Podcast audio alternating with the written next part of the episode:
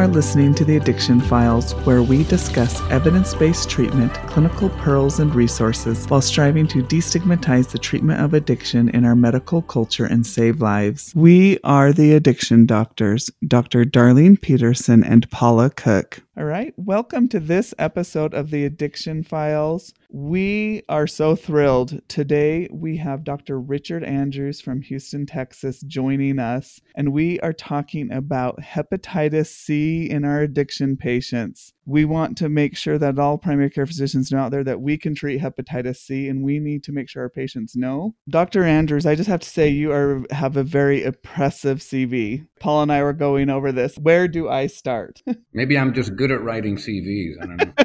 well, so this is Dr. Richard Andrews, MD, MPH. We're delighted to have him. He trained and got his MD at the University of Connecticut Medical School and his post baccalaureate studies um, at Brooklyn College. In New York, he did a preventative medicine residency at Johns Hopkins School of Public Health and a family medicine residency, Georgetown University. He is American Board of Family Medicine certified. He is on the track practice pathway track to become addiction medicine board certified. He didn't say that in his bio, but I wanted to say that because I think that's wonderful. He has achieved several wonderful awards, including in July of 2019, the CDC's Hep B champion Award for outstanding commitment to eliminating hepatitis B and liver cancer in the United States. He's held multiple committee responsibilities, including he's advisory council for hepatitis B of the United States and advisor to the National Task Force on Hepatitis B, as well as at one point being the co chair to this same task force. And he currently works over a methadone clinic, and in the past, he was the director of viral hepatitis at the Hope Clinic in Houston. Got multiple publications, including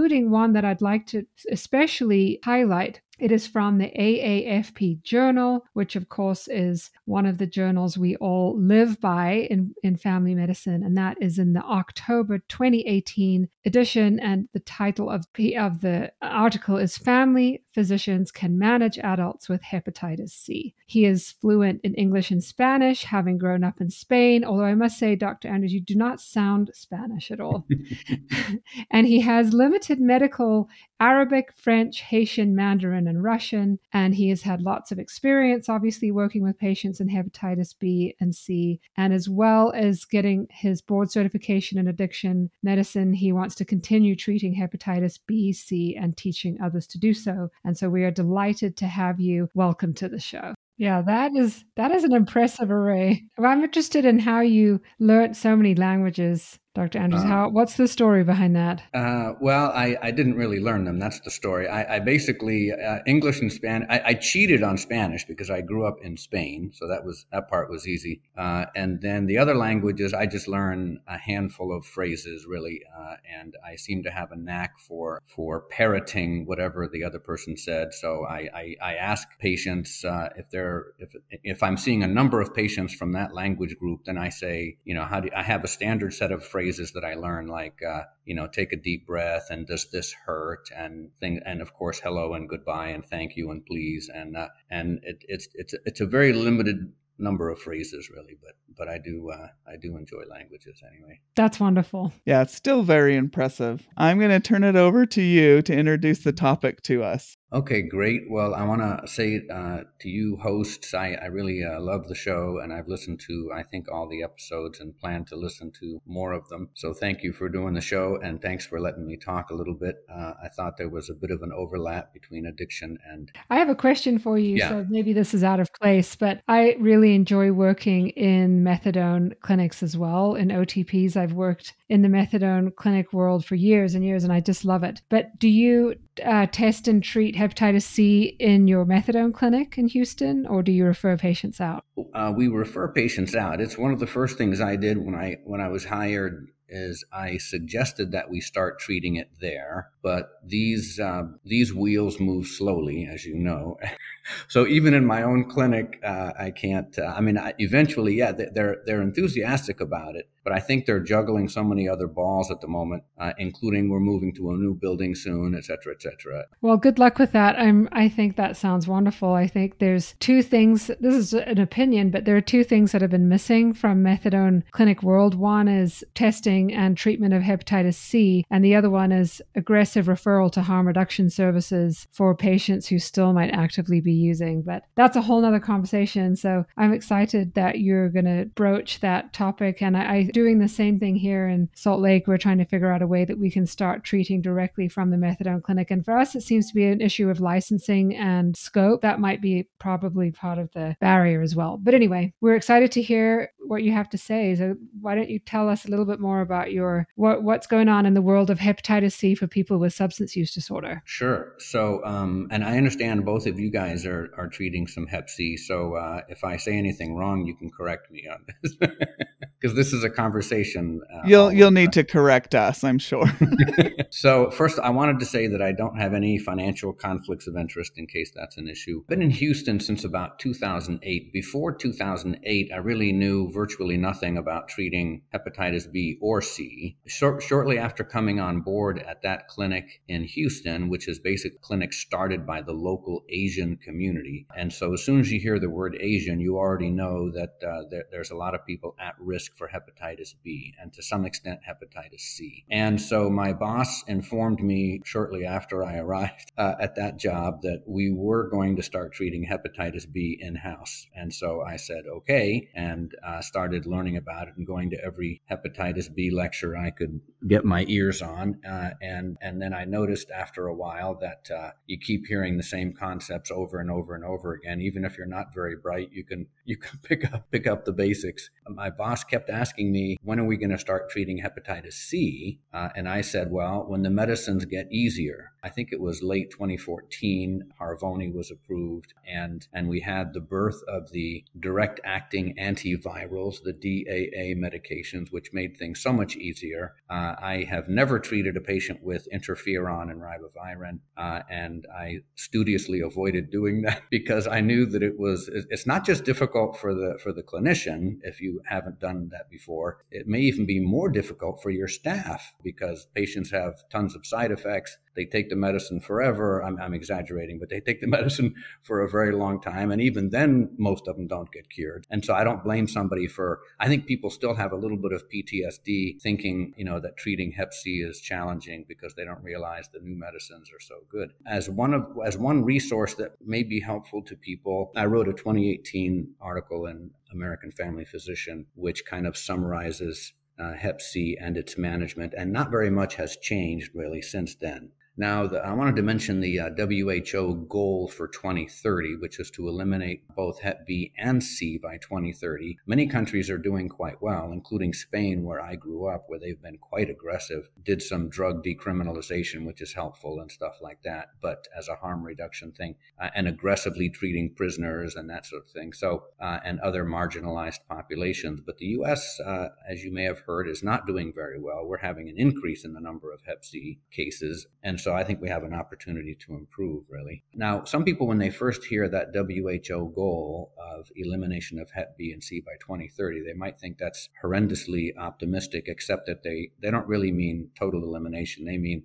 elimination as a major public health problem. So I wanted to also mention the other letters of the alphabet. Uh, today, we're going to talk about Hep C, but uh, don't forget hepatitis A. A patient with any form of hepatitis, uh, if they get Hep A on top of it, then that's a disaster and can be can be fatal. And so that that's a vaccine preventable disease. We should be screening people for all the hepatitises. Uh, Hep D, of course, you only need to screen for if the patient has Hep B because they they cannot get D unless they have Hep B. But you should certainly be screening for A, B, and C or immunizing accordingly accordingly. Those are always favorite board questions. Oh, yeah. yeah Those yeah. to all of our learners out there. Oh, there you go. Hep C, it's an RNA virus. I'm not going to go too deeply into the biology of it because I want to be practical and discuss, uh, you know, how to treat things and stuff like that. But there is one thing that's kind of interesting to know about Hep C, and this is unlike hepatitis B and unlike HIV, there is no nothing in the nucleus of the liver cell from hepatitis C. It's only in the cytoplasm. And so that's why high, these medications can go into the cytoplasm and the blood and get rid of the virus, and then there is no reservoir for the for the infection to come back. Once you have achieved SVR or sustained viral uh, remission, you can get reinfected, of course, because being infected does not confer immunity, but you will not that infection will not come back and so that's uh, that's reassuring, and uh, so that may be helpful for both clinicians and patients um, to know about. Because sometimes, for example, clinicians or patients, uh, you know, they'll they'll want to keep checking and stuff like that. But once you've determined that the person is in fact cured, then then you leave it alone unless they're at continued risk, uh, and then you could screen on that basis. So uh, most new cases are associated with uh, with drug use. There's roughly three million cases, depending on which study you look at but there's roughly 3 million cases of chronic hepatitis C in the US.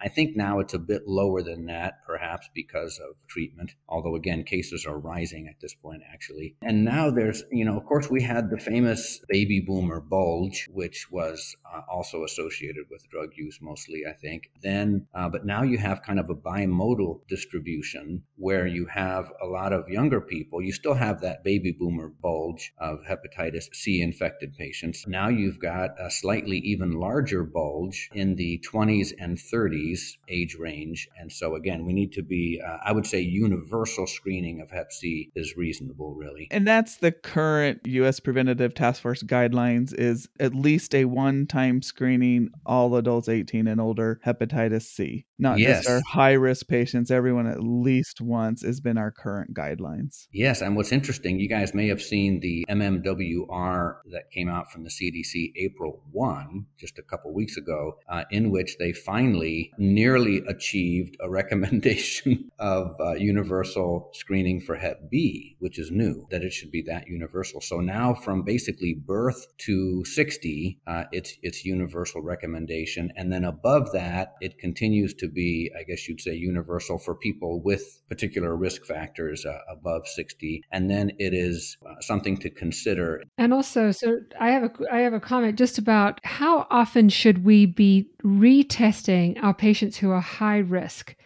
You know, often we have patients who are injecting drugs or they may go in and out of high risk behavior for contracting hepatitis C, particularly. Mm-hmm. What would be a fair recommendation, or what should we be doing in our practice in terms of screening those folks? How frequently? That's a great question. I uh, I would say annually if they don't appear to have, and you may not have complete information on this, but I would say annually if they don't appear to have changed some of their practices, because we I know you guys are discussing harm reduction practices and stuff like that. Patients, you know, may be a little more trainable in the aftermath of Hep C and its treatment and stuff. And maybe uh, I, I, think there actually is evidence suggesting that these are th- that people do in fact have safer behaviors after treatment, and especially if that's reinforced. There, if if for example they're not sharing needles, you know, or or even sharing cocaine straws. A lot of people think it's only needles, but of course anything, you know, cocaine straws can also transmit viral hepatitis. But if if they're not sharing equipment, then that then I would say they're at relatively low risk. And by the way, cure rates in drug users uh, are quite high and comparable to people who are not drug users. So that's reassuring. And uh, but what's interesting about Hep C in terms of its behavior is it, it seems to be more readily transmitted through things like uh, percutaneous exposures than Hep B and even HIV.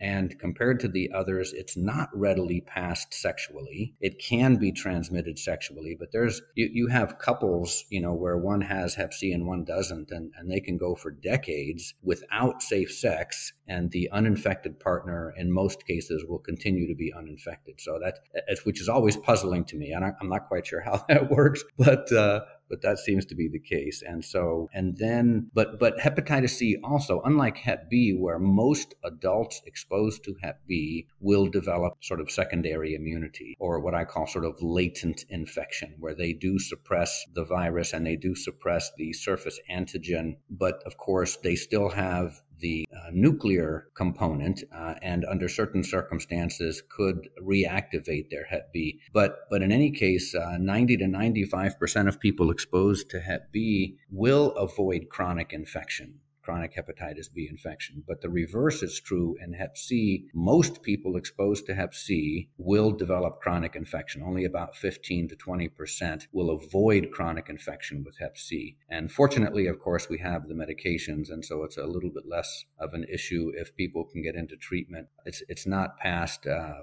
B and C are not passed by casual contact, like, you know, hugging and sharing uh, utensils and drinking out of the same glass and that stuff, that sort of thing. But you would not share a toothbrush with somebody. You would not share a razor, which hopefully is probably not a good idea anyway, with somebody. Right. And can I just add yeah. that um, often for folks, it's worth educating our patients who inject drugs that it's not only shared needles that carry a risk, it's also shared cottons, filters, or spoons, or water, and even sharing the washings of a syringe can transmit hepatitis C virus as well. And I think the virus actually lives quite a long time inside in a syringe that's had blood contaminated with hepatitis C. So I've had lots of patients say, well, I've never shared a needle, but they've shared other equipment. Like you mentioned straws, but it can be as simple as a filter. And those cottons and filters are not always easy to get, especially if you don't have syringe exchange programs in your neighborhood or if you live in a rural area. And so accessing clean needles is not the only issue, it's also accessing clean cookers, clean water, and all of those supplies as well in order to avoid transmission of HIV and Hep C. No, that's, that's a very good point. How might Hep C present? Well, Acute hep C, I think most clinicians will probably never see it. And interestingly, only about 30% of hep C patients even have symptoms. So that, that goes back to that universal screening thing and, and screening when you have high risk patients, uh, which, which our patients are. If a patient does have symptoms, it may be mild and it'd be easy to overlook it. And I'm sure we all have overlooked it. I'm sure I've overlooked it sometimes. And of course, they may have classic sort of viral syndrome symptoms. It's a little easier if they have jaundice or right upper quadrant, ab, you know, pain or tenderness. And then you're probably a little more likely to say, hey, this could be,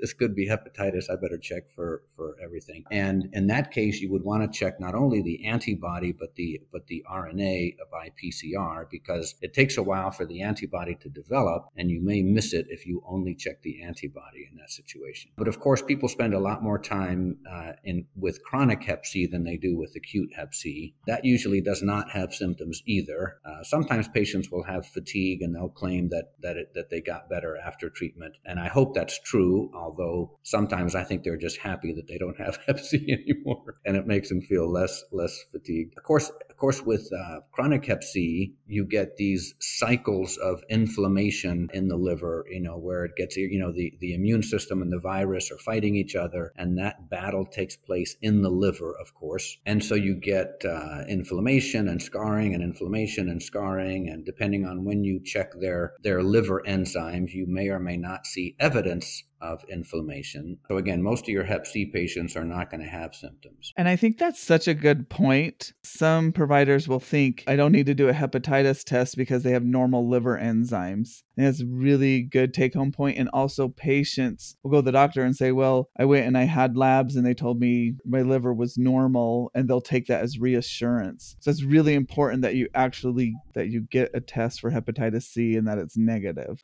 Yeah, yeah. Thanks for reinforcing that. I think that's really, I think that is really important. No, there's a huge number of patients with with any kind of viral hepatitis that do not have any inflammation at the time you check. We can't check them every day. We can't check their liver enzymes. You know, come back tomorrow. And we'll check your liver enzymes again. That's that's not going to work. And uh, of course, you could also check a CBC, which tells you about something like platelets, especially once you've determined that they have any kind of viral hepatitis, and that would tell you about cirrhosis. By the way, I wanted to mention with ALT and AS AST, the two liver enzymes that we use the most, uh, it can be helpful to know that ALT, and I, I, use L here as a, as a memory aid, the ALT is more liver specific, L for liver, uh, more liver specific than AST. Now we use AST also, but but when you're focusing on one or the other, you're mostly going to be looking at your ALT. And of course, sometimes we still sort of lazily call those liver function tests or LFTs, and as you know, they are not liver function tests tests. They are they reflect liver inflammation, so so they are not really true liver function tests. Albumin and PTINR are liver function tests. Oh, and when you do screen, uh, and for, for chronic hep C, you want to screen for the antibody with a reflex to PCR so that that happens automatically. Uh, and again, most people with chronic hep C and most people with cirrhosis don't know that they have it. This is so this is such a good recommendation because I find that you often only have one chance to capture a patient and especially phlebotomize a patient. Mm-hmm. Some of our patients are extremely hard to draw blood. I mean, you might you're going to have to do more labs anyway, but to get that reflex gives you an immediate answer rather than this very indeterminate lab of an antibody positive and you have no idea if they really do have active virus. And so to get the reflex is extremely helpful. And and get two phone numbers for the patient or three phone numbers or whatever. Let's see. And then after confirmation, after that PCR comes back positive, the antibody positive and the PCR negative, and that suggests that the person either spontaneously or perhaps through treatment they did clear the virus and they are effectively cured. But if they but if you confirm that they have active chronic hepatitis C, then you would check a CBC. Again, you're looking mostly at platelets there uh, and a comprehensive metabolic profile course, you want to know their renal function because when you prescribe a medication, then it, you'll want to know about their renal function. The viral load, you know, genotype, uh, HIV, and again, screening, as we said before, for uh, hepatitis A and B. Now, strictly speaking, the genotype and the viral load are really, strictly speaking, not all that important. Uh, they're, they're important for, you might say, for insurance reasons or for, for getting the medicine approved reasons. The current uh, DAA medicines are so effective that they really uh, look down their nose at uh, at genotype and and and PCR uh, issues. You know, viral load issues. They they really don't care uh, what the viral load is, and they really don't care for the most part what genotype it is. Now, when you're trying to get the medicine approved or whatever, then they're going to ask for genotype and PCR. Have you had um, an issue where you've seen extremely low viral load? I know at our clinic we've had a couple of patients where their viral load was very was present. They did have some mm-hmm. virus, but it was extremely small. And and what have you done in those situations? I, I treat any detectable uh, uh, RNA as as equivalent to I, I consider a low number and a high number to be the same thing. Basically, that that could be because remember the uh, the virus and the immune system are constantly uh, battling each other, and sometimes one has the upper hand versus the other. And sometimes you'll even have interesting dynamics, like you mentioned the patient you had with uh, both Hep B and Hep C. You know, sometimes another agent will compete with the Hep C, and so you may get different numbers based on that competition. Now, it's more common for the for the Hep C to make the Hep B number low than the other way around. But again, there could be other factors.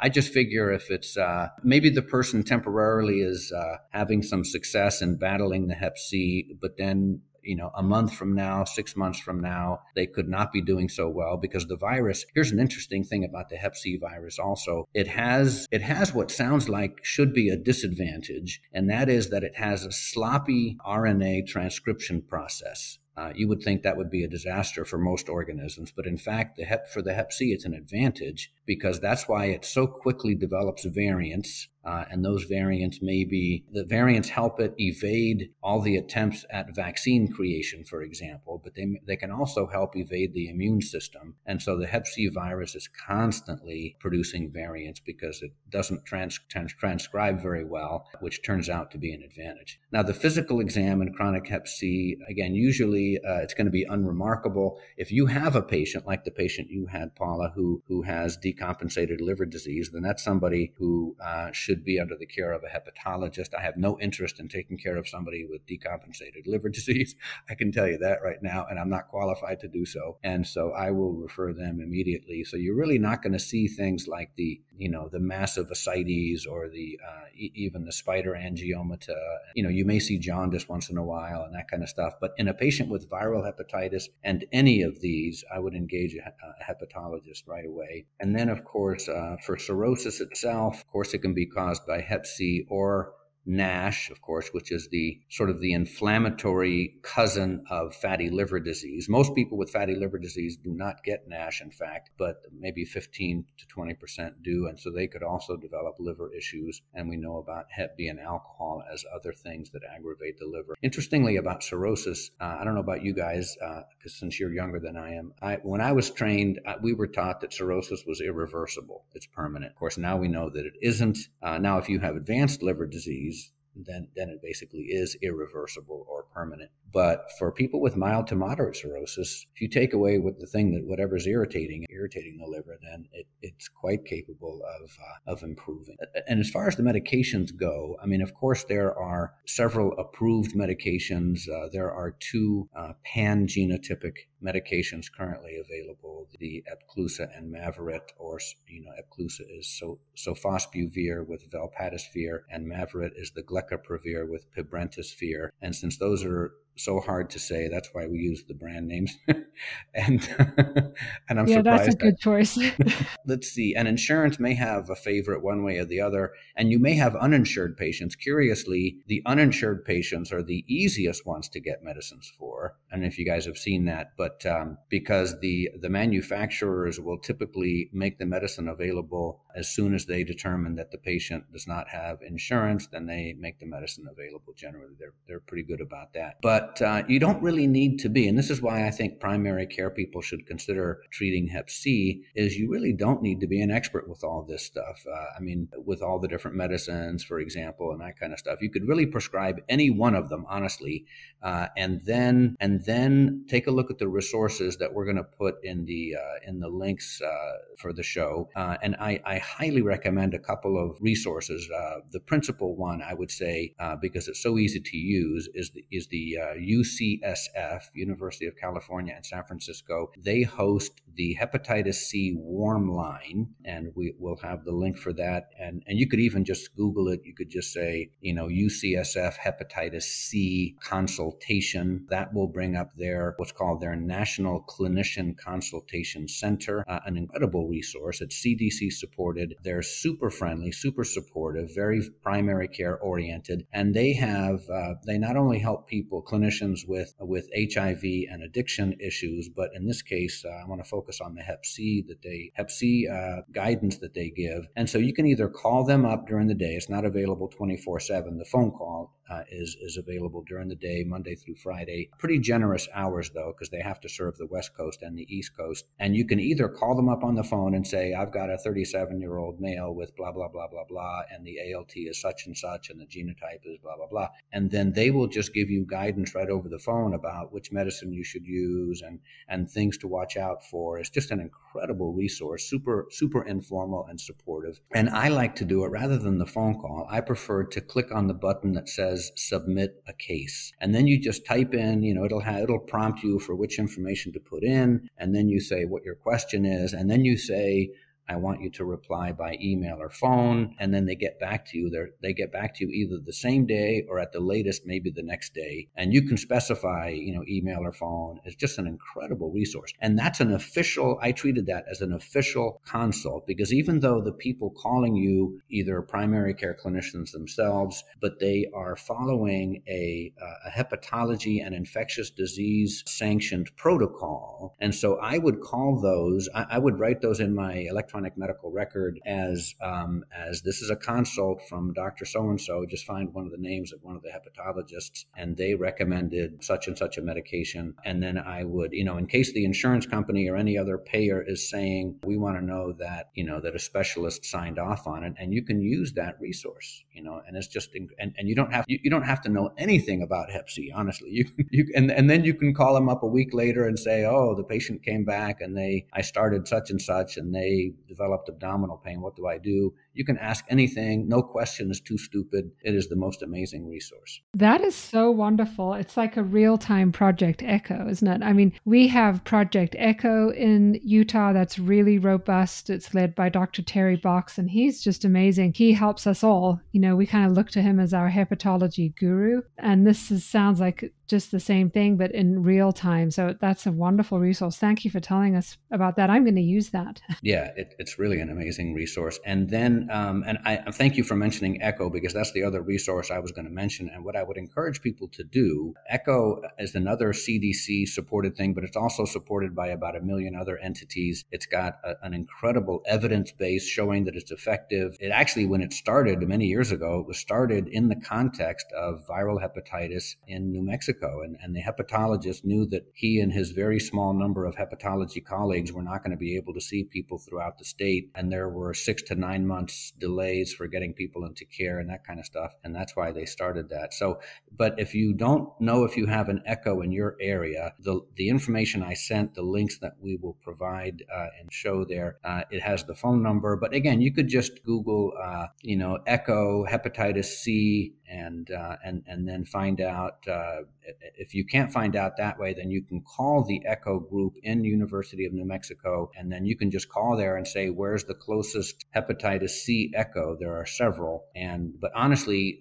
the, the echoes as long as they're not overloaded with cases and some are and some aren't then you they don't even care if you're from their area that's exactly right. Although uh, I found out recently that it has to be has to be in the U.S. But anyway, and um, and then your insurance, of course, may you know whichever one you prescribe, your insurance may say no, we want you to use that that one over there, and then you can just switch it. And there is a cleanup. I call it a cleanup antiviral. Most of the hepatitis C medicines we use have two antivirals combined, and then when that fails, then it, it may be appropriate in some cases for patients to use Vosevi, which is a three antivirus medication uh, combination, and that will nearly always clear the ones that failed, assuming they're adhering, of course. You know, will nearly always clear the ones that didn't get cleared uh, initially. I would also strongly recommend uh, once you start prescribing that you find out if there's a specialty pharmacy in your area. And I think even a remote specialty pharmacy would work, honestly. And they are, you know, try to find one that that agrees to do the paperwork for your uninsured patients in addition to your insured patients. Some of them will try to say, no, no, no, we're only going to take the insured patients. And you just say, okay, you just lost our business. And then you go find somebody. And it won't be hard to find somebody because they make enough money on the insured patients. They are perfectly happy to handle a certain number of uninsured patients for you and it reduces your staff's paperwork by 90%.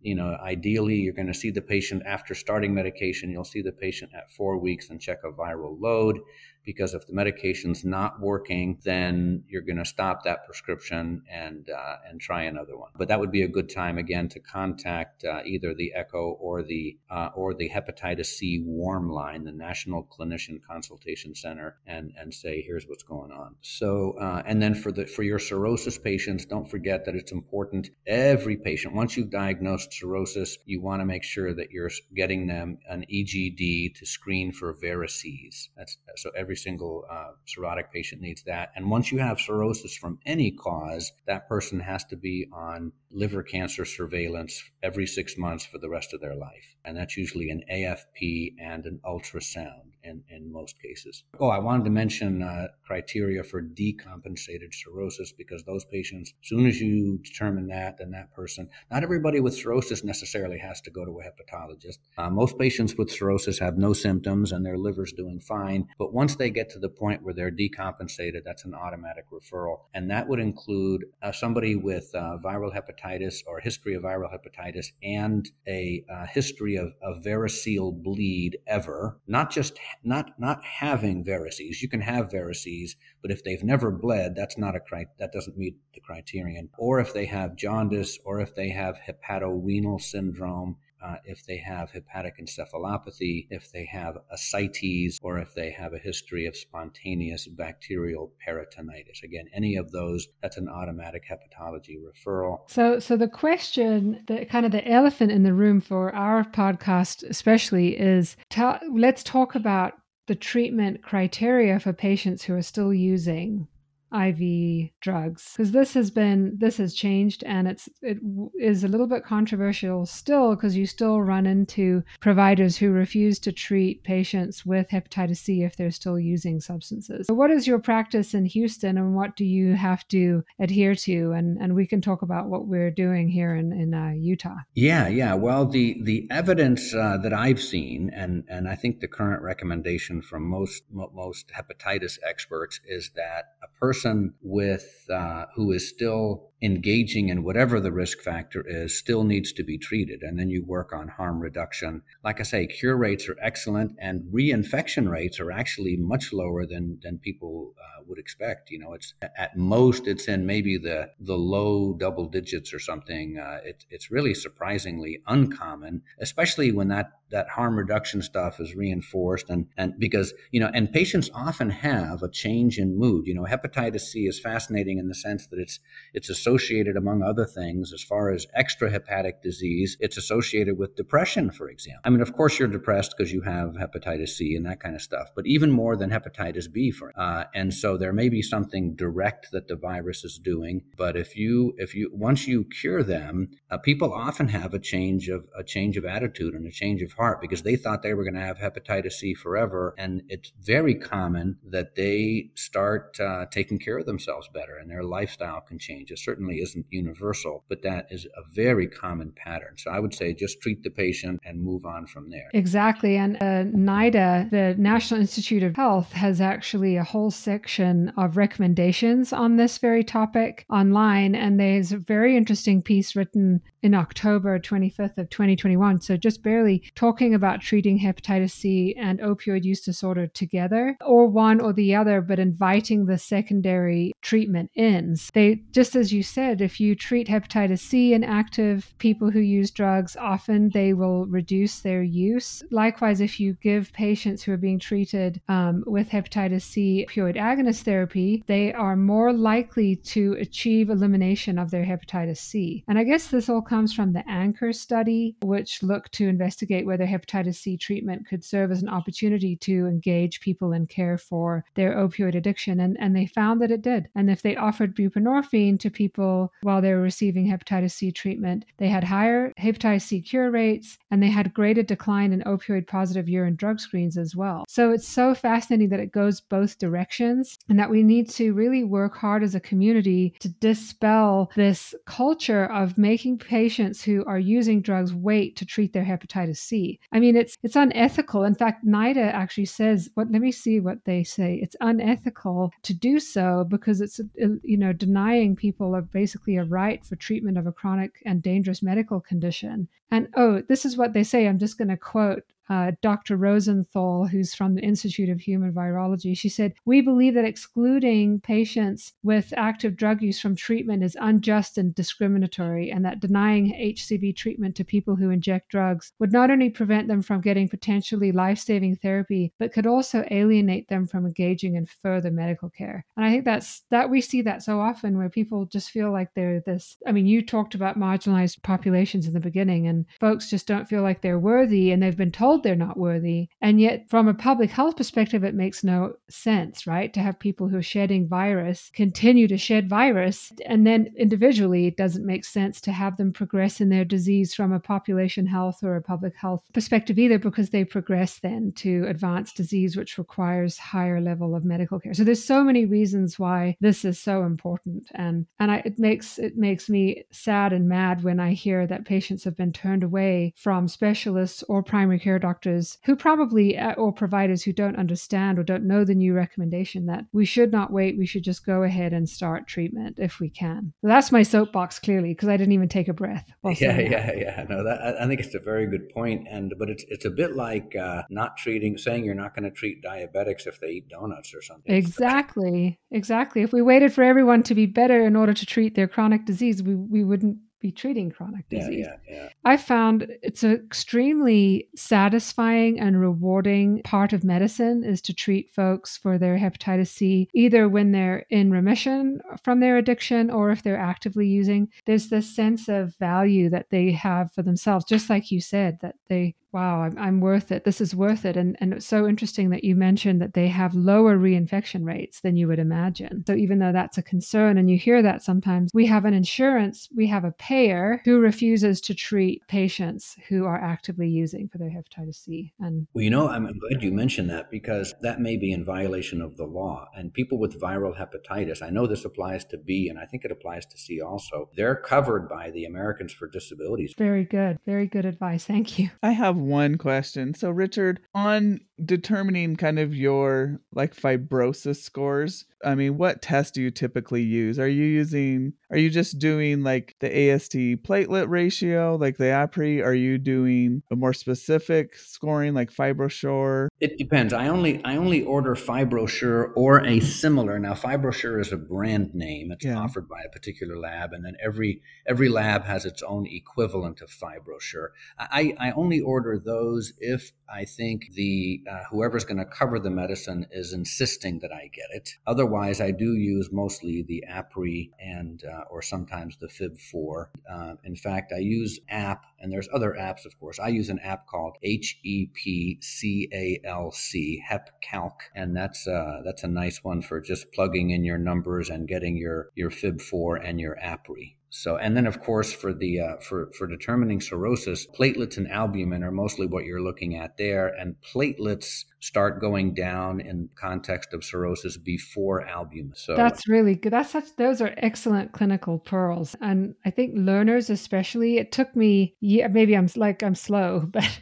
it took me years to figure that out, and just like you said, liver function tests aren't really testing the function of the liver. Albumin and platelets are doing that. The liver enzymes measure inflammation, but that it's so easy, not easy, but it makes it much more intuitive if you understand how to interpret just a CBC and a CMP once you really understand that. And then you could calculate the FIB4 for free. You don't have to pay for another product unless you said you unless yes. you have to. Yeah, yeah, yeah. And the biopsies are, are are uncommon these days. I mean, they're still done, but obviously the primary care clinician is not going to do it. Can you talk to us a little bit about vaccination? So um, it seems like hepatitis uh, B immunity wanes for people even who've been immunized in the past. Is that true or am i no. seeing a lot of unimmunized people no, uh, no, and no. what's the requirement for vaccinating our patients with hepatitis c yeah i would say i've seen no evidence that once a person achieves um, and in terms of quantitative numbers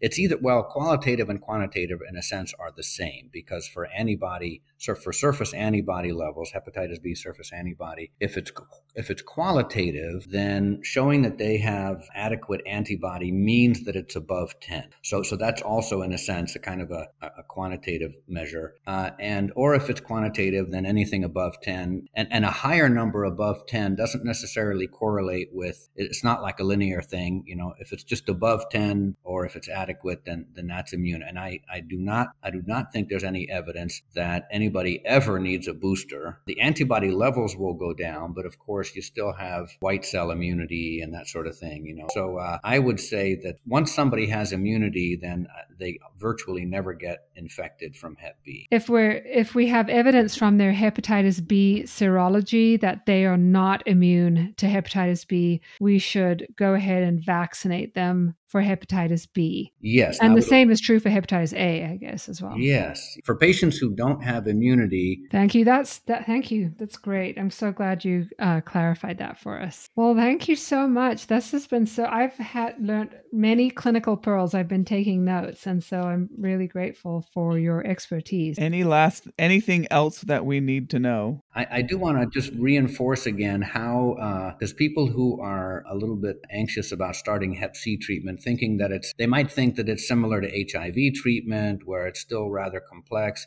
It's, it's, nothing like that. These medicines, in fact, in some parts of the world, they check a Hep C antibody, and then they, if it's positive, this is in countries where they don't have enough resources, right? And they, they don't have enough money to, to, to get all the fancy tests. Once they determine somebody has Hep C antibody, and if they have no history of, of Hep C treatment, they'll just dispense the entire course of therapy, and the patient goes home and takes it, and that's the end of it. That's how easy it is. And, and in Australia, wow. for example, registered nurses are treating Hep C by protocol protocol out in rural areas, and their cure rates are very good. So, so yes, you can do this. And those resources I mentioned, the uh, UCSF uh, National Clinician Consultation Center, uh, the Warm Line, and the Echo are so incredibly supportive. Well, that's that's wonderful, and I, I'm really excited to hear about some alternative models that are being used in rural areas in other countries. One of the challenges that I'm, and I'm not alone in this, I'm sure that we've faced is getting confirmatory labs. So getting the HIV and the Hep B serology and the PT-INR. And sometimes it's hard to get people back in, or it's hard to get their blood the second time. Um, and so just trying to figure out how we can be better at that. And then the other thing is, how do we take hepatitis C treatment to the people? You know, and there's some people doing some really interesting work uh, combining hepatitis C treatment with syringe exchange programs or with mobile MOUD programs. So, doing obviously, there's rapid HCV tests available, there are antibody tests. So, you need confirmatory labs. But I think this is so interesting. I'm glad you told us about that. There's there are models that exist that are effective and highly cost effective probably and deliverable in places where they don't have access to traditional treatment uh, in terms of like seeing a provider face to face and or a hepatologist even. And i know we have people out there listening that these medications like richard said they're some of this is a one pill or three pills and you take them for two months or three months and now, some patients will need six months of therapy, you know, and stuff. But but that's the kind of thing that you would clear clarify with uh, with your uh, with the UCSF thing or the echo. And of course, one important thing with the Mavyret is it, it is three pills, but some people make the mistake of taking them uh, one three times a day, and that's not. It's designed to be taken all three pills. I tell people it's basically one big pill chopped up into three pieces, and you have to take the whole thing. You have to take, you know, not in one swallow, but you have to take at the same time. Yeah, I, t- I ask my patients. I mean, if we don't have something that we have to, like we're not using Vosevi or something, I and I think we're probably going to have the luxury of using either Mavyret or Epclusa. I give them the choice. Do you want to take three pills at one time, once a day, for eight weeks, or would you prefer to just take one pill a day for 12 weeks? And give people a little bit of control over their treatment because some people have a hard time with pills and i find most people just want to get it over and done with and they do the eight weeks but it's it's nice to know that it's very very simple. It's easy to write for. Specialty pharmacy will deliver it. Patients do very well on it. I, I don't hear too many adverse effects from the medication treatment itself so that's the other thing that's nice to know. You don't have to be too weary of people failing treatment because of side effects. Is that true? Do you find that to be true? Absolutely and in fact i tell them them and I, tell them because I try to prepare them for this. I say, I say, if you do get some mild side effects, that tells you that the medicine's working. That's fantastic. Thank you so much, Dr. Andrews. We have learned so much and we cannot thank you enough. Well, thank you for doing your show. I've, I've learned uh, a lot of stuff, a lot of addiction stuff from your show. So, well, we're so grateful. We're thankful that you've joined us and we hope to learn more about hepatitis B from you in the future. That would be wonderful. And the take home points are providers, primary care providers, other kinds of medical providers can treat hepatitis C. It's extremely important to do so because hepatitis C is often progressive and causes cirrhosis, which is now one, the, one of the leading causes of, of death for patients from liver diseases because of hepatitis C, correct? As well as NASH and alcoholic liver disease. So the ins and outs are fairly simple. There's wonderful resources, including UCSF Hepatitis C Warm Line. We're going to post all those uh, resources that Dr. Andrews referenced on our on our website and our notes. And then we also on social media. You can follow us on Twitter Instagram and Facebook and shout out to us. Give us some feedback, give us some suggestions for future episodes. It was great to have you again. Thank you very much. Until next time. Hey, check us out at theaddictionfiles.com or email us at theaddictionfiles at gmail.com. Thank you so much to Ricky Valades for use of his song Awake. Check him out at rickyvalades.com.